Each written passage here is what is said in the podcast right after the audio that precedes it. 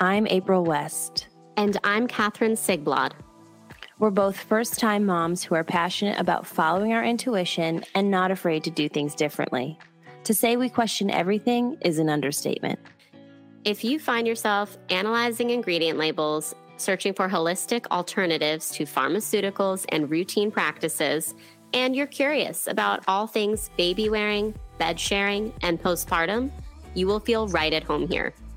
In this podcast, we fearlessly confront the pregnancy, birth, and postpartum industries, share our mom hacks, and never stop challenging the status quo. We simplify the approach to motherhood and trust in nature. We are moms off the record.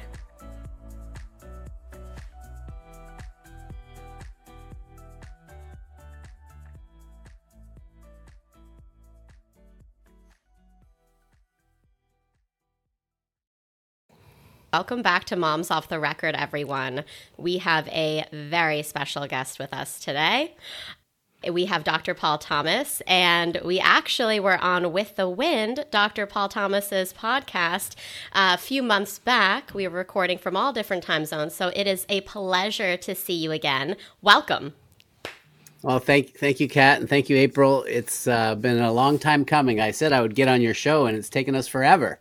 Yeah, somehow we were able to get on your show before you came on ours, which is wild. so that, and that was fun. We had so much fun when we were talking together. Yes, we talked about everything from baby led weaning and breastfeeding and, um, you know, the, the 800 pound gorilla in the room, right? We talked about vaccines. And really, that is the main reason that we're having you on today there's so much good stuff that we want to discuss with you. But before we do that, for any of our listeners who may be living under a rock, which are few and far between, could you tell our listeners a brief bio on yourself, a little bit about your story and how you got to where you are today? Okay, sure. So I was born to missionary parents who went to Africa. Zimbabwe was Rhodesia when I was growing up from age four through 18, I was in, in Africa. Came to the States, went to Dartmouth Medical School, pediatric residency in California, became board certified pediatrician, and I was mainstream.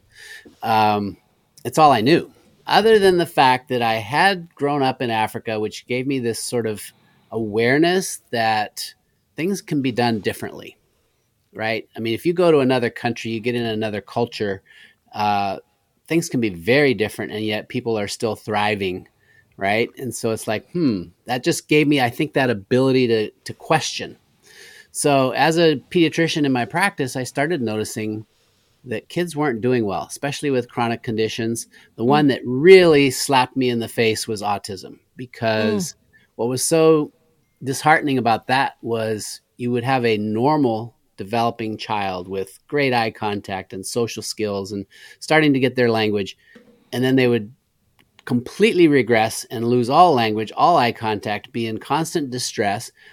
And my community, the pediatricians, the American Academy of Pediatrics, would just sort of say, and the specialist, the developmental specialist that we would send these kids to would say, Yeah, sorry, your kid's got autism, good luck. And they would hand the parents a, a two, three, four page list of resources, which were pretty much nothing. I mean, there just was nothing we were doing to help these kids. And Worse than that, there was no explanation. Absolutely no explanation for why this was happening. Well, we just don't know. Maybe it's genetic. Well, you know, autism when I was growing up was non existent. It was supposedly one in 10,000. I never saw a kid my entire life growing up who had severe autism. So something changed and it happened over one generation. You don't get genetic massive shifts in one generation. It takes, you know, tens, hundreds of generations to have major genetic shifts.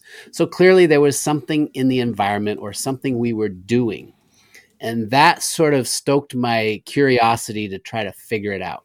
And you know, I wasn't alone. I mean, you you you two are moms who are on that same journey, right, of figuring it out, and I think you have at least enough to say to the world, "Hey, we're going to bring this information to the world." And so I applaud you for that. Um, and uh, you know, if you if you're watching and you're looking at, to me, you guys look young, right? I'm, I could I could almost be your grandpa's probably. it's the beef tallow and the collagen. Yeah, yeah you guys illusion. take good care of really good care of yourselves. But anyway, you're certainly young enough you could be my kids. And yet at your age, you're doing something. And so those who are watching and wondering what can I do, you know, take example of these two amazing women that are hosting this show and get involved. Yeah, get involved. So back to my journey.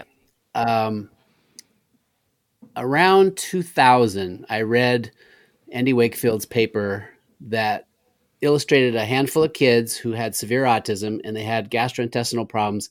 And he identified some measles strain virus particles, if you will, uh, in the gut when they did biopsies. It was like, huh.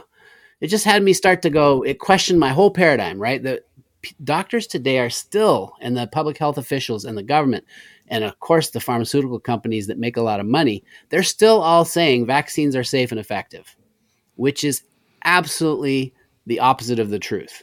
Okay. It's a marketing slogan. If you think about what's in vaccines, there's a vaccine excipient list. I'm, i imagine you, you two could probably pull mm-hmm. that up and show your audience. Um, you know, just yes. like when you go to the grocery store and you and you read labels of food that you're going to give your child, read what's in these vaccines. It is horrifying. Mm-hmm. It is mm-hmm. absolutely horrifying. So there's no way it can be safe. It's just a matter of how safe or how dangerous. And, and of course, that's the variable. Some vaccines are, are relatively safer, and some are outright scary dangerous. Let's uh, pause COVID, right there. Yeah. If it's okay. So, absolutely let's talk about because so much of the world is nuanced, right? And I know a lot of times on social media, things can be very polarizing. And April and I are openly anti vax. Now, that term has been used as a pejorative. That term Correct. is intentionally thrown around as an insult. We don't really take it mm-hmm. as an insult, we just see it as objective truth. But what are those vaccines, Dr. Thomas, that you would classify as like, completely no matter what just objectively dangerous versus like a little bit less dangerous. And why? Okay.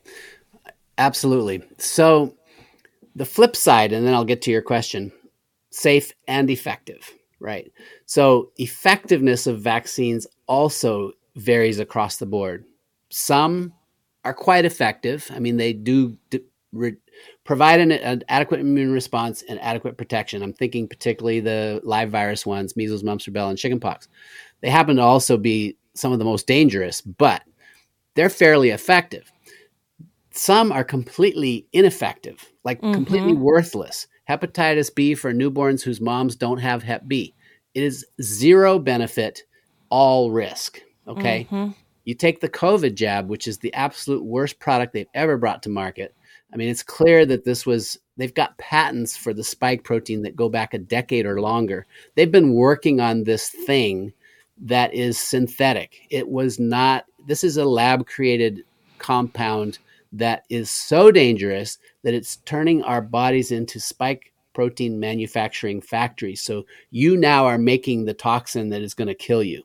Mm. So some have called it a bioweapon. And I, I suppose by some definition, if you really think about it, it kind of is because it has minimal to zero benefit. In fact, it has negative efficacy after a few months. Correct. So, in other words, if you're high, high risk and you take the COVID jabs, you may get a slight measure of protection, at least in the early ones, the, the Wuhan strain and the Delta strain.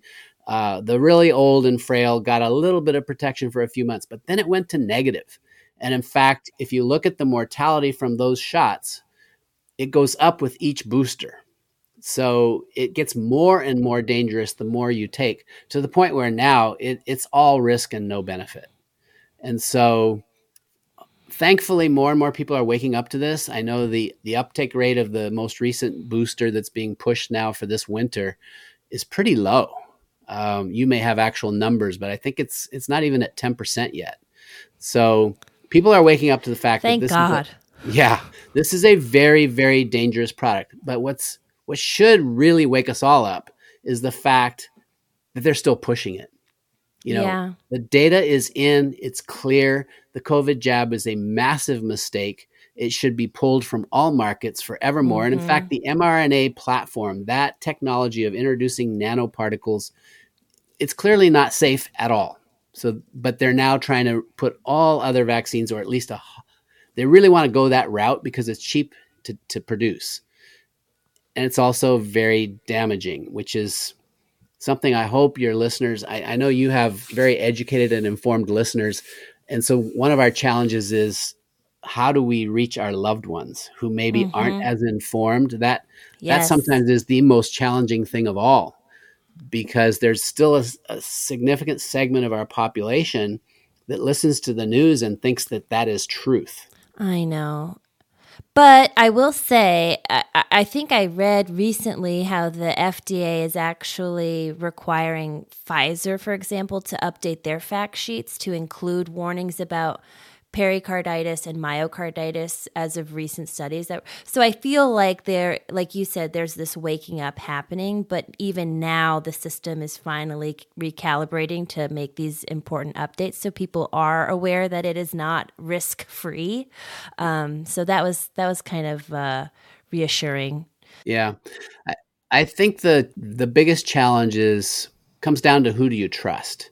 Right. So doctors, you, you, know, you all are young moms, right? I mean, you're raising families, and traditionally, parents go to their pediatrician for vaccine information, for health information.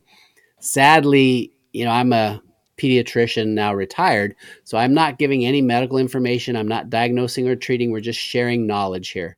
This is uh, Professor Dr. Paul, if you will, just sharing information.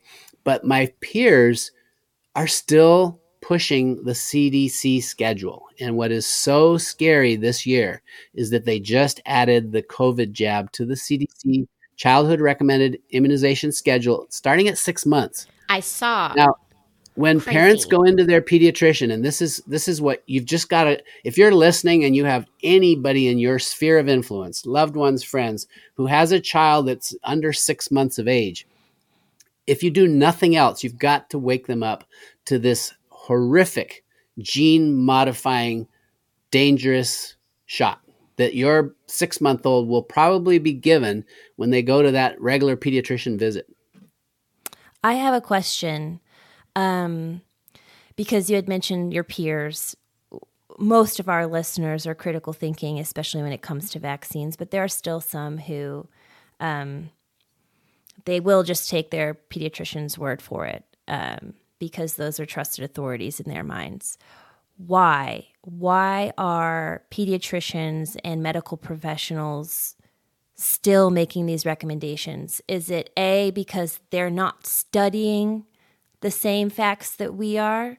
Or is it B, that there is a system underneath that is pushing compliance and incentivizing compliance? Or both. is it something else? Yeah, t- talk no, to us about that. It's definitely both. So, uh, pediatricians watch the regular news also, right? So they are in it. I mean, my mom was a genius, a critical thinker, uh, missionary, very liberal. I grew up liberal Democrat. I don't like politics. Um, the parties are all a mess because they're all somewhat captured. But yes, True. she in her end years, I, I she passed on this last this past year. Mm. Um, she would watch the news, right? And it, it's just fear, fear, fear, fear, fear. And when I watch the news, it's just like I just keep shaking my head. I don't watch it hardly ever. Just once in a while, I tune in to see are they still just spouting the same lies? And generally, they are, right? I mean, it's like when it comes to vaccines and when it comes to COVID, those two topics, what comes out of the mouths of these reporters who are reading teleprompters is pure lies and propaganda. Almost 100% it, it's it's like the exact opposite of the truth. So if you hear that 24/7 on every channel well it must be true right? If you i think we've somebody said if you tell a lie often enough it becomes the truth. Yep. And so this is where it. yeah and this is where people will say well that's not my truth. Mm. and i just have a problem with that. There is when it comes to things that are black and white safe or not safe. I mean, yes, there can be gray zones, but there is the truth is singular. especially if it's did this kill you or not? Did my baby die of SIDS because of this shot or not? Mm-hmm. And the establishment says there's no link between SIDS and vaccines. SIDS is sudden infant death syndrome. You take your baby into a pediatric well visit, they're well, and they get a series of jabs and they die. And most die on day zero, the day they got the shot. question on that because SIDS is listed on uh, many of the vaccine inserts. The yeah, the black box warnings. So Correct. how is it that the practitioners are uh, able to get away with suggesting that the baby did not die as a result of the vaccine? Excellent point. You're absolutely right. It is listed on some of the vaccines. So clearly, it is known to be something that can happen after vaccines. If you were courageous enough to dig for the, the data, uh, it's showing that depending on the study, there's several now, up to 97% of SIDS happens in the first week after vaccines. Mm. Almost none happens in the week before vaccines. So there, there's no question it's Strong correlation. yeah, mm-hmm. it's not just correlation, it's cause and effect. Mm-hmm. So, but why are pediatricians not aware of this? They read probably on a weekly, if not daily basis, that there's no link. Yeah. So, the pharmaceutical industry is very crafty. They have an infectious disease journal, it's glossy, it's big, it's got lots of pictures, and it's got authoritative articles, and it will constantly in those throwaway journals and they they come to every pediatrician's desk like i said at least weekly sometimes more often saying vaccines are safe and effective. There's no link between vaccines and sids there's no link between vaccines and autism. On and on and on right? So that's that's half the problem right? They they are being bombarded with the wrong information both on mm-hmm. mainstream news but also in their journals. And actually the main journals are also captured. We've Yes. learned we've, We've learned that about yeah, that. yeah the journal pediatrics that the, all pediatricians read is completely captured. New england journal jama uh, they're all captured. You cannot publish an article showing anything negative about vaccines. So just a little aside with my own article i think many people have been aware of this one. Yeah, we're going to get into that one. yeah so in my yeah in my journey uh, after i wrote the vaccine friendly plan which was just a trying to come up with a at least a safer way of vaccinating if you were going to vaccinate that was 2016 at that point i was pretty aware that we had a real problem with our vaccine program and i, I just wasn't quite at a point where i could say don't do any uh, which is now what i say right i now say without Let's I, talk about I that. actually just want to talk about this because I have a girlfriend who um, was on the fence about vaccines. Obviously, we talk very candidly, but she has recently told me, "Hey, I feel confident. I'm actually going to follow Dr. Thomas's plan." So now you're going on the record saying that you would not recommend even that more quote gentle or delayed plan, but you would Yeah. say full stop, none of them. Yep. And uh, remember, this is not a medical recommendation. This is just my interpretation of the data, right? So, as a professor, I am saying, and here's why. So, that book right there, the vaccine friendly plan, it is better than the CDC schedule, but it is not near safe enough. And, and here's why it goes back to those ingredients that are in the vaccines, and you're injecting uh, I was still getting the Hib, the Prevnar, and the Tdap uh, on basically the same schedule, but just spacing it out. But kids were still getting all that aluminum. They're still getting that immune insult, that direct toxicity to the brain, to the developing nervous system, to the immune system, and their bodies can't handle it. I mean, um, I published an article with Jack Lyons Weiler showing that following the CDC schedule, infants on the CDC schedule spend Uh, what was it 30 to 70% of their first 7 months in a toxic level of aluminum. Oh, 30 to Ugh. 70% of every moment of your first 7 months you are in toxicity with one of the worst neurotoxins and immune disruptors that we know. Well, on the vaccine friendly plan, if it was 0%, I'd go, "Huh, okay, but no, it's 3 to 6%. That's not acceptable." That you would spend three to six percent of your first seven months in toxicity for aluminum, which is just not okay.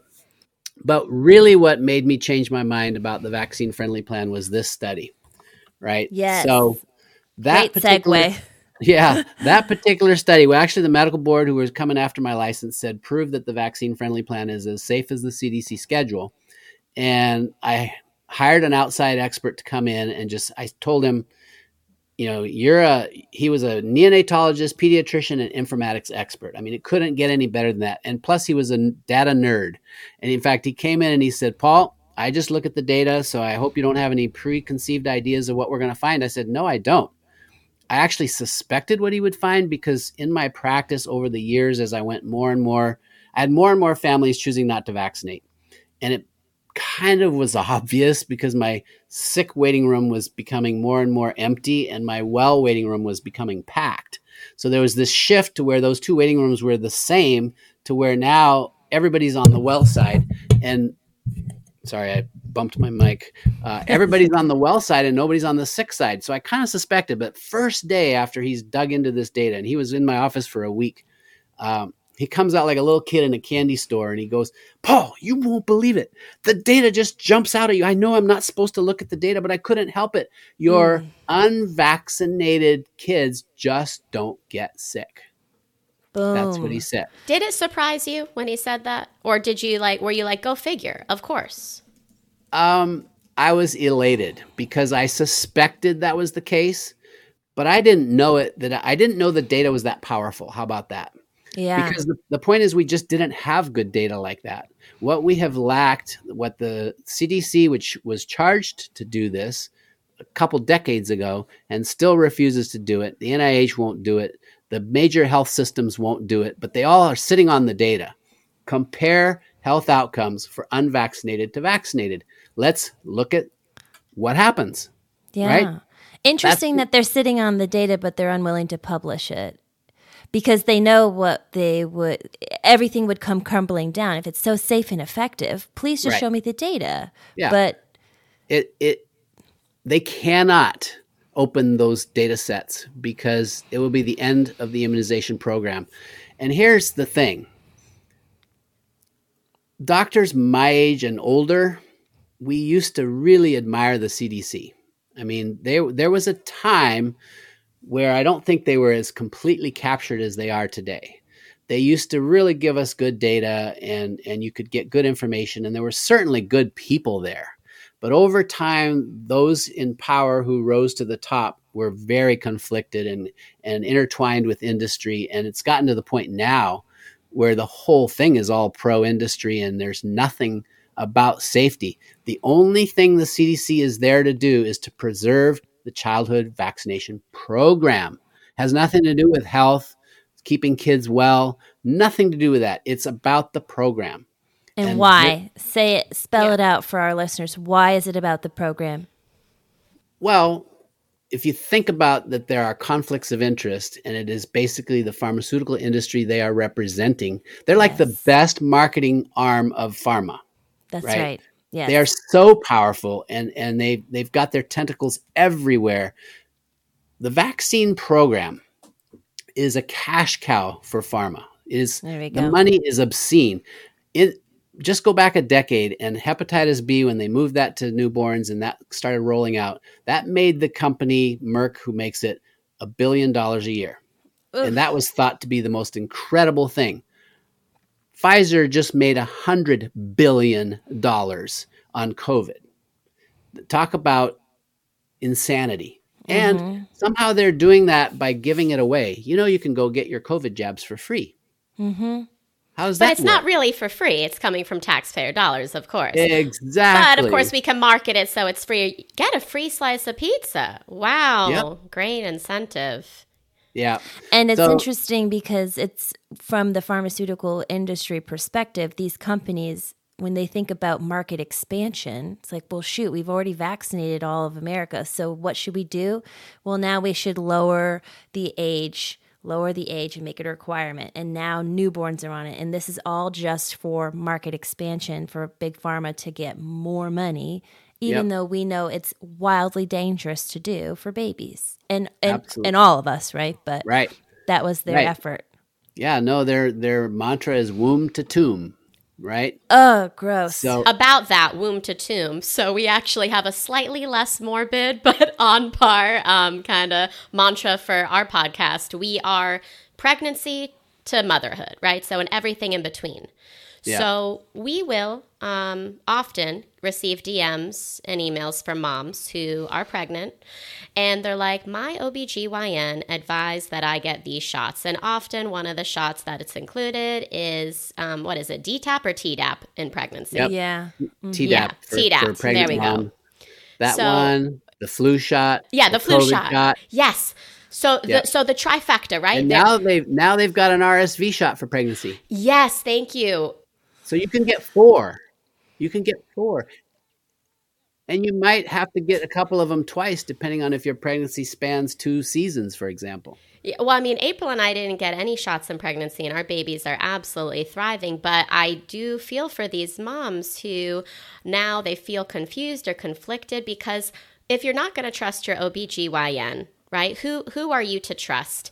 And that must be an uncomfortable situation to go in week after week, and this is supposed to be the expert, and they're advising you you know, per the CDC or whatever, to get three to four shots in pregnancy. So, Dr. Thomas, what would you say to these pregnant moms who are like, should I be getting, you know, Tdap and flu and COVID and RSV? What would you say about each of those recommended shots in pregnancy specifically? Yeah. An absolute strong no. Not ever. Don't don't think about it. You're the mom. You are carrying the most precious cargo in the world, your baby. You are reading and hearing that you shouldn't eat fish, especially big species of fish, because they're very high in mercury. Not nearly the amount of aluminum that's in a shot. Most of the shots that you're being told to give have aluminum. The Tdap does anyway. Um, you know you you watch what you eat you, you're careful about medications you might be taking to make sure they're safe for pregnancy and you eat healthy and you reduce stress and and Mhm. everybody hopefully you have a good nurturing environment around you so that you you, you just we're going to bring this baby into the most lovely world that we could possibly bring this baby into but never mind here we're going to inject these highly toxic untested in pregnancy products Mm. so here's the deal they are not allowed to test shots in That's pregnant right. women. So there is no testing whatsoever, either on efficacy or safety. What they do is they just sort of slip it in because they're accidentally, you know, when you immunize a bunch of people, women, some of them are in the childbearing age, and they find out after they got the shot, oh, I was pregnant when I got that shot Mhm. right? So let's go through them. The the the first one they added to the schedule, I think, was the Tdap. Mhm. Might have been the flu. It's one of those two. The Tdap, that's tetanus, diphtheria, and pertussis. Mhm. Now, the main reason they're strong arming pregnant moms to get that one is the pertussis. Okay, whooping cough. Whooping like, cough. Mhm. Woo, so scary. Well, here's the thing there are risks either way. I think your audience needs to understand it, it is possible for an infant to get whooping cough and die. Well, how likely though? There are 4 million births a year in the US, and guess how many infant deaths there are in the US per year? On average, probably about four, four or 5 Mhm. So if you if you don't do anything, or maybe if you do something, because a lot of people are getting the vaccines, the risk of your infant dying is one in a million.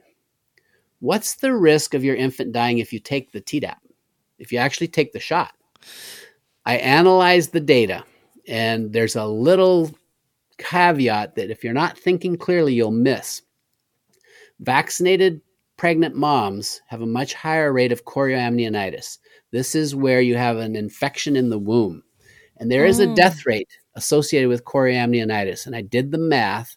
And if you look at the 4 million births who are getting these Tdaps while they're pregnant, you would lose 18 babies to Mm. chorioamnionitis. That's just one thing.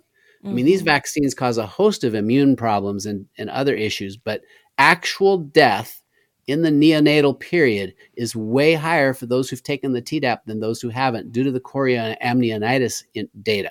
Mm-hmm. So right there, if you're a thinking mom, you're going to go, well, okay, I'm going to save four out of a million.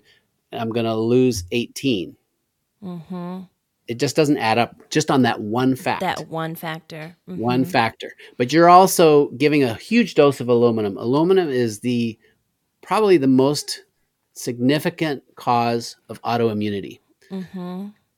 In the womb and in the newborn and the first 2 years of life especially, a baby's immune system is developing and starting to have to figure out what's me and what's not. So what's self and what's foreign? What's an invader that I have to try to fight off and what do I accept like food we generally accept as good, toxins we generally accept as bad, and you've got to figure that all out. Well, aluminum messes up your ability to figure that out. So mm. it creates this this issue where your own immune system starts attacking yourself. Type 1 diabetes is an autoimmune condition and you got to live on insulin for the rest of your life, clearly associated with vaccines, clearly associated with aluminum. And you know, it's just endless the the growing list of autoimmune problems. So, let's go on to the flu. The flu shot is probably the most unnecessary thing you could ever think of. and there's a number of reasons for it. The flu mutates so fast, kind of like COVID. Uh, you get new strains by the time you make a vaccine and you get it to market and you inject the population. The, the predominant strains are different. It's very rare that they're they're the same. So even the CDC data says there's a 10 to 40 percent success rate with their flu shots. However, it's way worse than that. Here's why. So um, there was a study called Flu Watch that showed that the flu is actually a big nothing. Uh, that's about a decade plus old. But here's the other important information. Every year, all the health departments around the country will start collecting f- flu samples and testing them for influenza A and influenza B. Those are the two strains that we have three or four strains of in the vaccine. There are probably 100 plus strains out there. But anyway, so we start testing. So if let's say you bring your child in, they're really sick, and this always happens this time of year. It starts, and so your baby's got a cough and a fever, and they're they're fussy, and you're worried. You should be worried because there are these rare times where it is something serious that is treatable. Like if mm-hmm. you had if you had a bad bacterial infection, that's the that one time where antibiotics might be useful could save your baby's life. So you don't want to sit home forever with a really, really sick kid. So you go into your pediatrician, and most offices now, and certainly the ERs, they'll swab the nose and send it off for pathogens. So I was Okay. doing that the last few years of my practice. Just I wanted to know what I was dealing with. Because for one thing, I had a highly unvaccinated population and, and maybe they're at greater risk. It turns out they're actually at less risk, but I didn't know that. So, so we would send these swabs in, and every office in town, every ER in town is doing the same thing. So, in Portland, Oregon, where I practice, or in your town, USA, the health department is collecting flu samples and checking what percentage are positive. Hmm. So, when the flu season starts, which is around now in December, it's probably around three, four, five percent.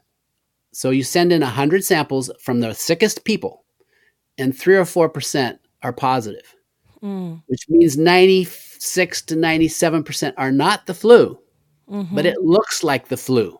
So when we say we're treating the flu, we're treating a whole host of respiratory viruses. symptoms. Yeah. Yep, it's just a Mhm. symptom thing. At the height of the flu season, most years you're around 10 to 12% positive that are actually the flu. So now, if you've got a match of 10% in a bad year or 40% in a good year, but only 10% of those are actually even the flu, you can see that the effectiveness is now between 1 and 4%. Mm-hmm. And that's not at preventing death, that's just at reducing symptoms. Yeah. Yeah. So really, the whole program should be scratched. Now you inject. What we do know that you have an increased risk of losing your pregnancy when you inject. Actually, any of these vaccines have that. So you know if if you don't want to keep your pregnancy or if you want to have an increased risk to your pregnancy, go ahead and, and vaccinate. But Question COVID's been the absolute worst. Go ahead. Do we know what that increased risk looks like in terms of percentage? Uh, I know for the COVID jab, it's really high. Yes, Like, that I know it's too. like thirty percent or more are are we're losing those pregnancies. And and then we're getting stillbirths and we're getting bleeding problems in the infants and in the moms who've gotten the COVID jab during pregnancy. I think the the losses for the flu shot and the Tdap are they're there, they're higher than the natural baseline rate, but it's it's contentious. It's mm-hmm. one of those mm-hmm. things where some studies are showing one it's thing and some are to isolate too. It's I'm a hard one, and they, of course the the powers that be that have the money will fund studies that show what they want to show. That's right. So it's very hard to get a all the studies are showing, you know, that there's Objective. harm because mm-hmm. yeah, because the real push is to make sure they they publish studies that show no harm. Correct. And, and so it's not it's not a fair level playing field because when you do publish a study that shows harm like this one, yeah, you get it retracted. I want to talk about that because we're going to have naysayers who automatically are like, "Oh, well he his license was revoked." So, and I know you went through a whole schmear campaign um, during the COVID time as well. So, can you tell us? Um, you talked about how you hired the uh, neonatal pediatrician informatics guy yeah. Tell us the rest of that story. So when you pub like all the findings you publish, the revocation so, of the license, getting the license back, all that. Let's yeah. Go your so, history. So that was um let's see, that was February of 2019. We embarked on getting this data. And no or no, it was February of 2020, I'm sorry. And November of 2020 we published. And so what happened was it was about four or five days after this data was published in a international journal of public health peer reviewed journal that we, we took it took months to get it through that process yeah. called peer review. Mm-hmm. so the article is given to other doctors who have expertise in this area and they try to tear your article apart and we defend it. And we got it through that process and it was published five four or five days after it was available online. It, my license was suspended. I got a call from my attorney. He says uh, you cannot see patients, you cannot call patients, you cannot talk to patients, you cannot look at medical records in your office. You have been deemed to be a threat to public health. Okay. Meanwhile, you're actually doing the opposite. yeah, right. but for our listeners who are just listening in, because we don't do the uh, YouTube pub- we got ours taken down, so we don't do that anymore.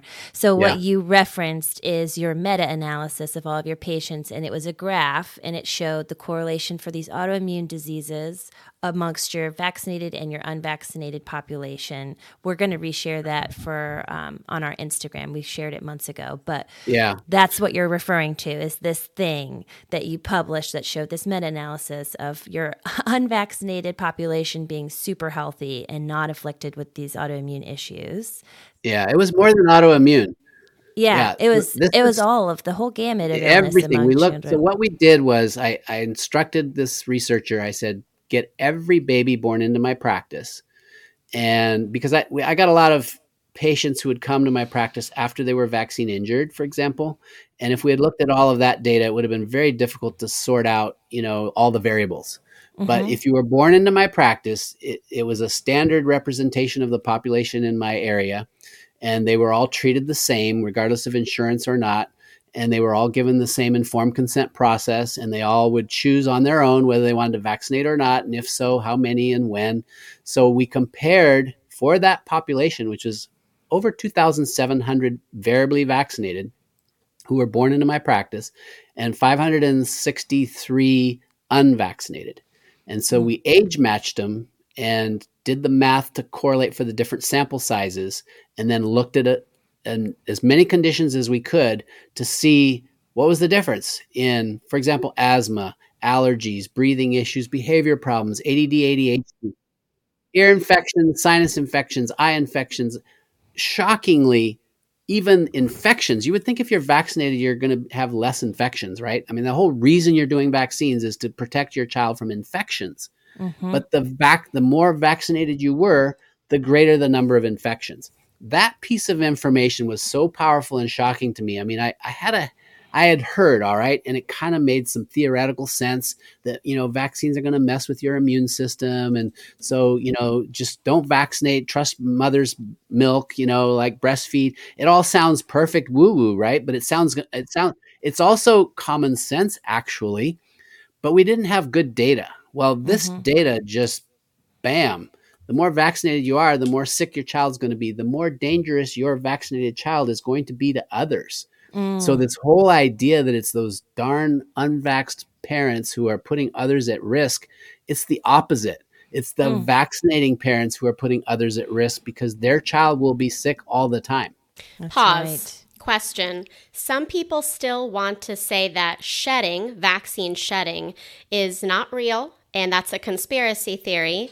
And they laugh at, you know, people who say, "Oh, I'm worried about shedding around my child." Can you just explain in layman's terms what is vaccine shedding and is it real and does it occur with all vaccines and how many days after being vaccinated should a parent be worried? Yeah, wow, that's a big question. So um, we know for sure it happens with live virus vaccines. You know, that would be the rotavirus. I had two babies in my practice who were unvaxxed because they had a lot of autism in their family. And those two babies happened to be hospitalized with rotavirus that they caught from their neighbor who had been vaccinated. Oh. Okay.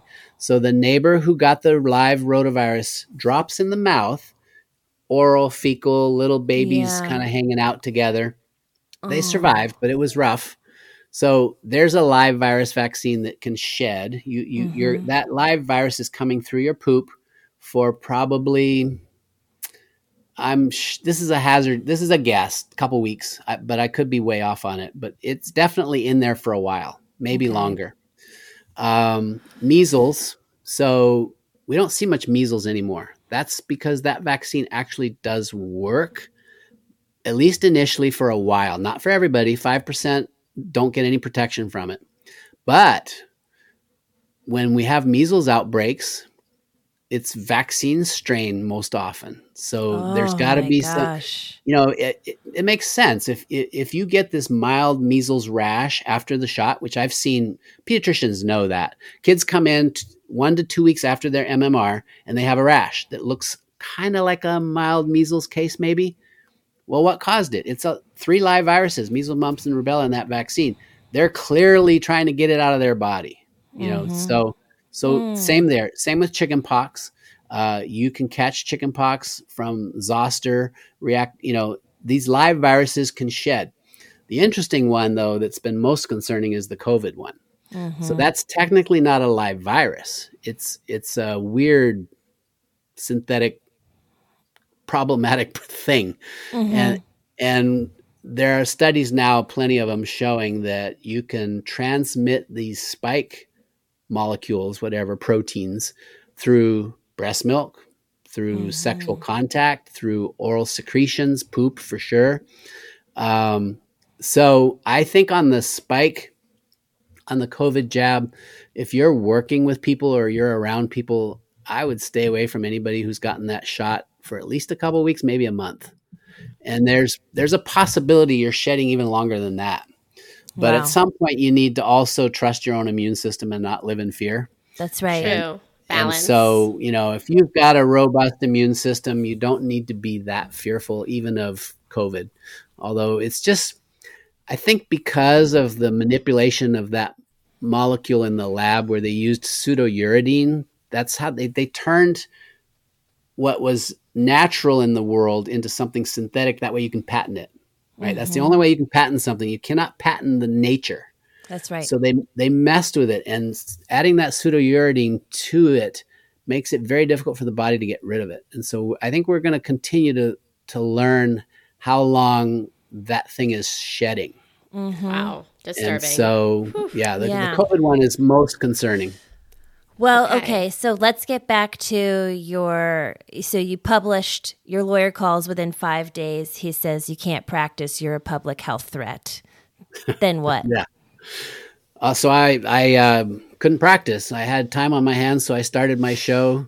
It, it, initially, it was against the wind. Now it's with the wind. Science mm-hmm. revealed. Uh, so I put some of my energy into that, and um, thankfully, my nurse practitioners uh, were able to carry on. So my practice it wasn't thriving due to the fact that when I lost my license, it also meant losing some insurance contracts. And so it's it's a real blow to a practice, especially one that doesn't get vaccine revenue. We didn't even mm-hmm. talk about that when we were talking about pediatrician yeah. incentives. Let's talk about. I, I did a study and published it showing that my practice alone was losing over a million dollars a year from vaccines that we recommended according to the CDC schedule that parents chose not to give. Now, my entire practice at that point, we had almost 10 providers. We were billing about 3 million, and our overhead was running about 80%. Ooh. Well, if you lose 1 million, so we should have been making 4 million. We're only making three, and the overhead is 80%. You can see there's not much left to go around. Right. Right. Yeah. And you can see why so many other doctors are pushing vaccines. Mm-hmm. They they almost have to. Here's the the others. It's just so devious what they've done. So they have created quality measures. All right. So you are a good pediatrician if you have a high vaccination rate. Think it's a social that. credit score. You are a good hospital. Mm-hmm. Basically, yes. You are a good hospital if you have a high hepatitis B vaccine rate. So instead of making the metrics good health outcomes. Right. They make they make the metrics how well can you follow our protocol? And if you don't do well enough, you can be dropped by insurance plans. most of these plans, or at least many of them, have a built in penalty if you don't have good scores. So there's something in billing called relative value units, RVUs. And everything in medicine from insurance companies gets paid based on an RVU value. So if I come and see your baby who has an ear infection and it's a quick, what we call a limited visit, the normal RVU payout might be, I don't know, 140 bucks, something like that. If I'm one of those not so good doctors because I have bad quality measures, I don't get 140 bucks. Maybe I get 110. This so wow, that's how it works. You don't just mm-hmm. lose that. You don't just lose that million dollars from relative. I mean, the million dollars my practice lost in one year was just from the admin fee. We didn't look at all the other variables. So it it is death to a practice if you get dropped by all insurance companies. It's death to a practice if you can't meet your overhead. Wow. And so there's this massive sort of I think for most pediatricians, it's kind of subconscious. I don't think they're actually running the numbers and going, I have to do this to, to survive. But I think they intuitively know it. Yeah. And so, but then there's such a dissonance. Imagine if I vaccinate and I'm harming kids and I'm doing it because I need to make money, then I'm evil. Yes. So I can't I can't think that way. Right. So it's better to, you know, they're telling me these are safe and effective. And look, all the articles say it's safe and effective. Oh, that Dr. Thomas, he wrote a book. I'm not going to look at that book. That's a bunch of quackery. Uh, there's this article he wrote, and it's not just mine, right? I mean, there's the the new book that just came out. I, I just read today. It's on the New York bestsellers list. Ooh, I yeah. haven't seen this one. Okay, wait. So it's called Vax Unvax Let the Science, Let the Speak Science by Speak. Brian Hooker. Dr. Okay. Brian Hooker. Mm-hmm. Yeah. So Brian Hooker is a professor. Actually, I think he just resigned his professorship in California and is now working for Children's Health Defense. Um, but he has a severely affected child from vaccine injury who's now late teens or early 20s. Um, and so he's been aware that we have a problem and he's been he's the one actually that got you guys have heard of the movie Vaxxed Yes, mm-hmm. of course. It's yes. very okay. hard to actually watch nowadays. I'm sure you're aware of. Very hard yeah. to watch. Hard to get your hands on it. You can still buy it. Uh, you have to kind of buy the CD, I think, or or streamline it, maybe a direct from the the the website that hosts that that that, that movie. But anyway, William Thompson was the CDC senior scientist on the article that was published in the journal called Pediatrics in 2004. So we're talking 20 years ago.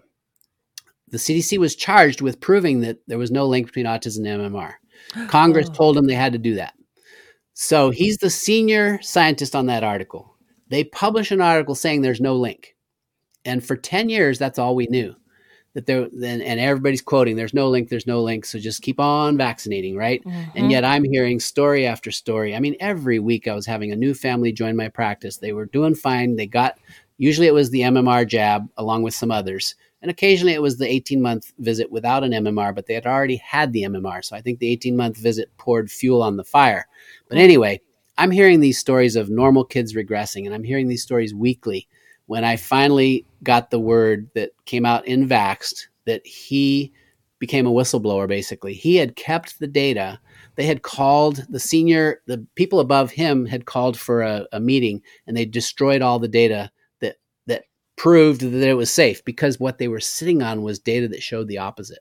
Mm-hmm. The MMR was causing autism, and especially in African American boys, but in all kids, it was creating a massive increase in autism. So they knew it, and they tried to destroy the data. He turned that data over to to uh, Hooker, who or or Hooker got it turned over to Congress. I think is how it went.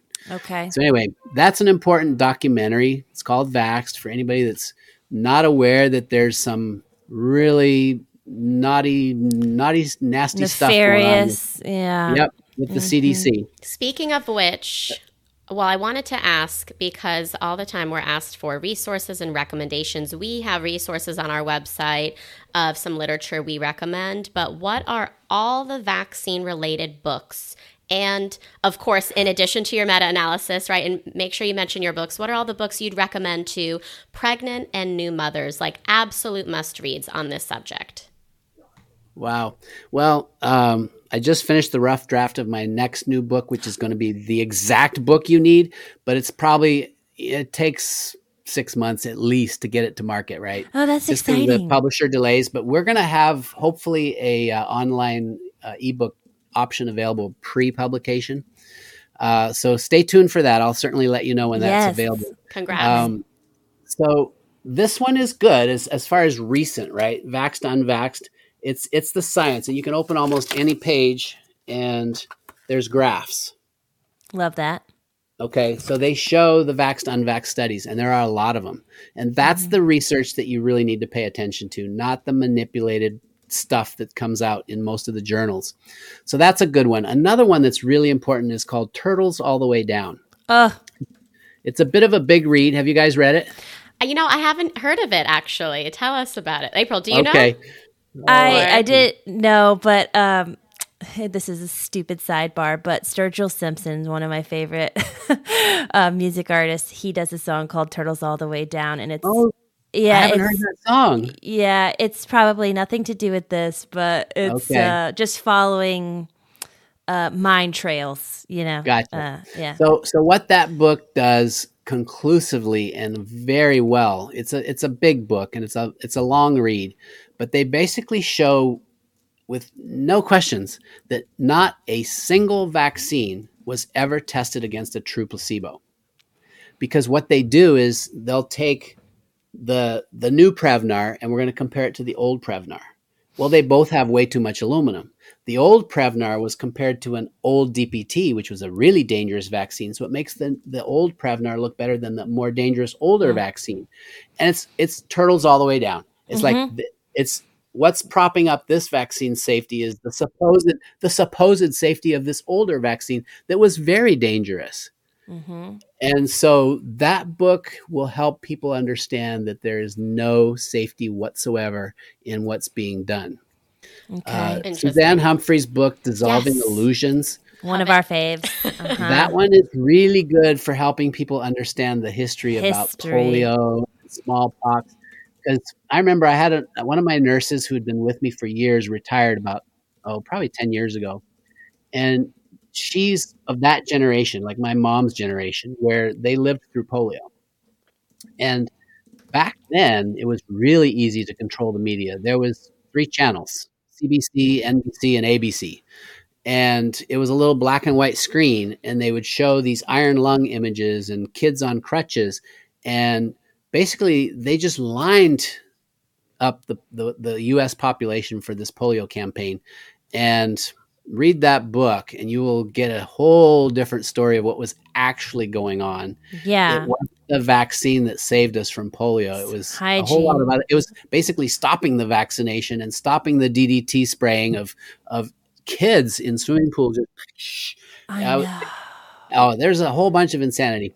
Anyway, I probably have 50 books on vaccines. I, I can't go through them all, um, but you do, you know, new parents, you do have to do your due diligence.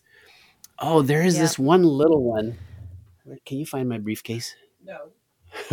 there is this one little book, and it's it's it's too expensive, and it's um it's uh it's not very long, but that's one of the great.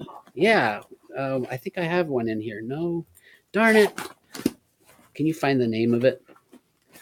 Doctor, no, Grandpa Melnick. I thought I had it in here. I must have taken it out for one of my trips. Okay. Dr. Paul can't get into his briefcase. We'll give you the link. Um, is it playing catch? No. No, it's uh, a letter to my grandchildren was what it was called. And okay. It's a really short little book. It's on Amazon, at least it was. Um, but it's such an easy, quick read that for if you you know, so many young moms don't have the bandwidth to read. Um, Right. It does a really good job of just highlighting the the key issues, the toxicity, and my studies in there. I mean, it just highlights the really important, simple stuff to understand that make you go, "Oh, maybe I better not do this, or at least wait." Mm-hmm. Dr. Thomas, with the few minutes left that we have, we want to play a little bit of devil's advocate because there's always going to be people on the other side of this whole thing who are like, the number one thing that you'll hear, I'm sure, is, well, I got all my shots or my children got all their shots and look at them. We turned out fine. Yep. So, can you Yeah. just break that down a little bit? How do you respond to that? Here's that book I was showing you. Oh, yeah. What is it called? Are you able to see that? Uh, sort of. my But I don't grandchildren. have the best yeah, eyes. I got it. Okay, I got your it. Thank you. So, to um, sorry to to be so crude and just show an image. Um, It's all good.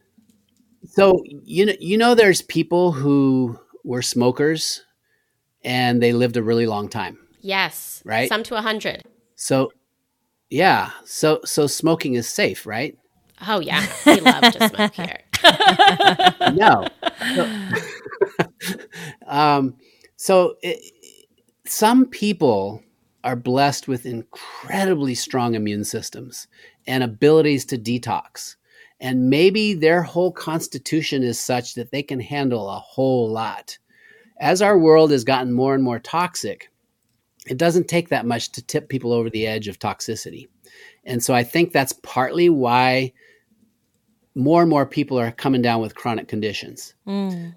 Think about this. If if if we were vaccinating as we are today which is a horrific thought because there's way too many and way too soon uh, jammed up on top of one another.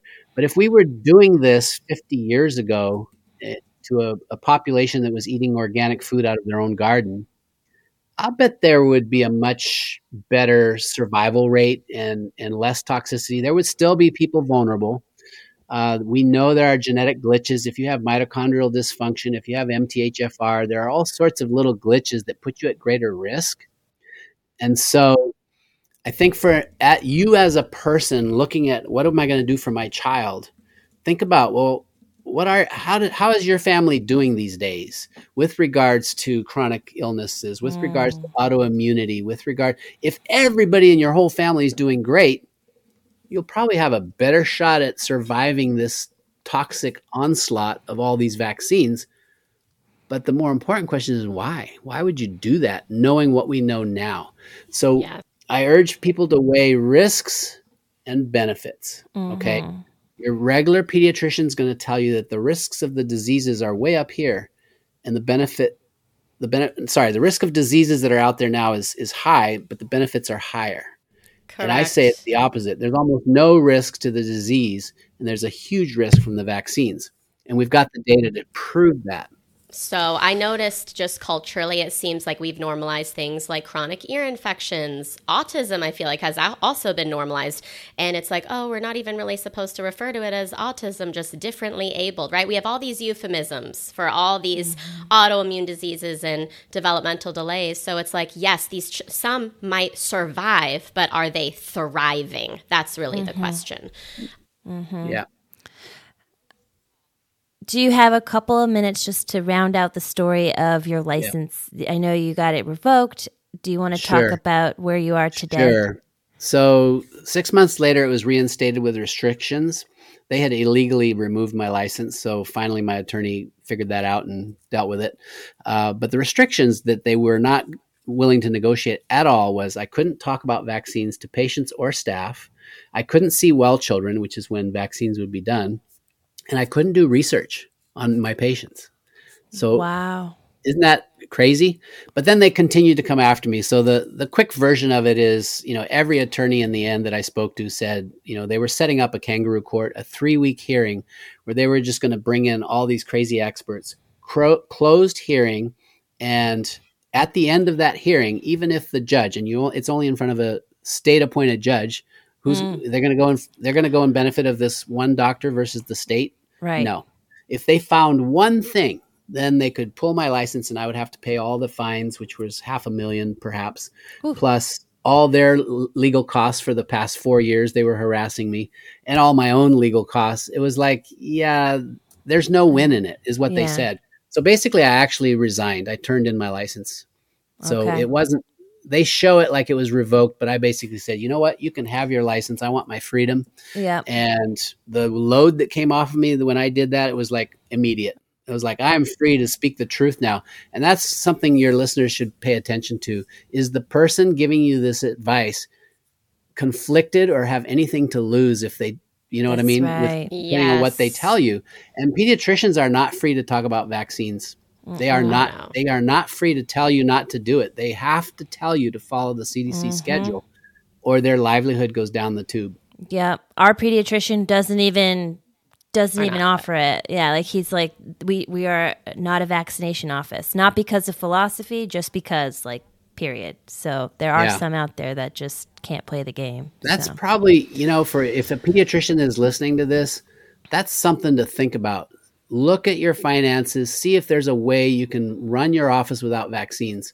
Let some let people who really want to get them can go somewhere else and get them. Mhm. Uh, I think the the more pediatricians who take that choice, choose that road, you're going to be amazed at how healthy your patients are going to be. Mhm. That is fantastic advice. Wow. Now, Dr. Thomas, yes, where can listeners find you, follow you? Where can they purchase your books and listen to what else you have to say? Well, the main place I would send folks is Kids First Forever, the number four, kidsfirst4ever.com. You'll have links to everything we're doing there. Uh, my partner, Dee Dee Hoover, and I are both doing coaching. Uh, I coach on this vaccine issue all the time. If, if pe- people are conflicted about what to do, or maybe you've got one partner who wants to do them and one doesn't, that's those are some of the toughest ones, but I love it because I can really try to bring people together with good information. And I think once people have good information that they can feel good about, uh, they're they're better equipped to make a good decision. And then of course the show is doctorsandscience.com. Yes. Now, is there anything that we didn't ask you or that you didn't mention that you would like to talk about before we officially wrap? Oh, just you know, thank you to all your all of the listeners uh, following these two amazing ladies, Kat and April. You guys are doing a, a really great job. It's been an honor and a privilege to be on your show. Thank you. And uh, find me at kidsfirst4ever.com. Thank you, Thank you so much so for the much. opportunity. Yeah. And thanks Yes. for the thanks for is putting really your literally your livelihood on the line to get the truth out there. We know that's an ultimate sacrifice and and we are honored to have you here as well. Well, I now see it as an honor and a privilege to have been able to do that. It wasn't always feeling that way when I was in the heat of it all. Sure. But um, it's this is important information, and and I was uniquely placed with that information at hand. Right, there's very few doctors with uh, hundreds of unvaccinated and thousands of partially vaccinated and thousands of fully vaccinated to be able to see what I saw. mm-hmm. So exactly. So true. now I think my job is just to share it with the world. Ah, That's we're so grateful for you for doing that. Thank that. you. Thank you. All right. Great having Until you. next See time. you soon. All right, definitely. Bye bye.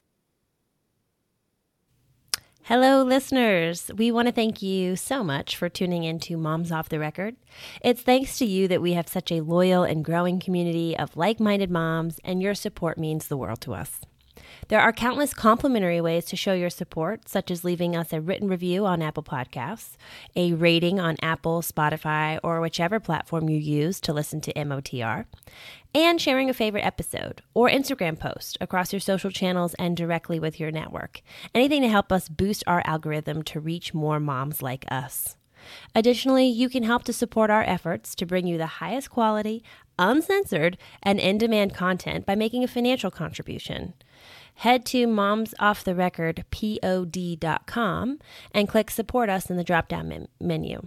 Truly, even $5 goes such a long way.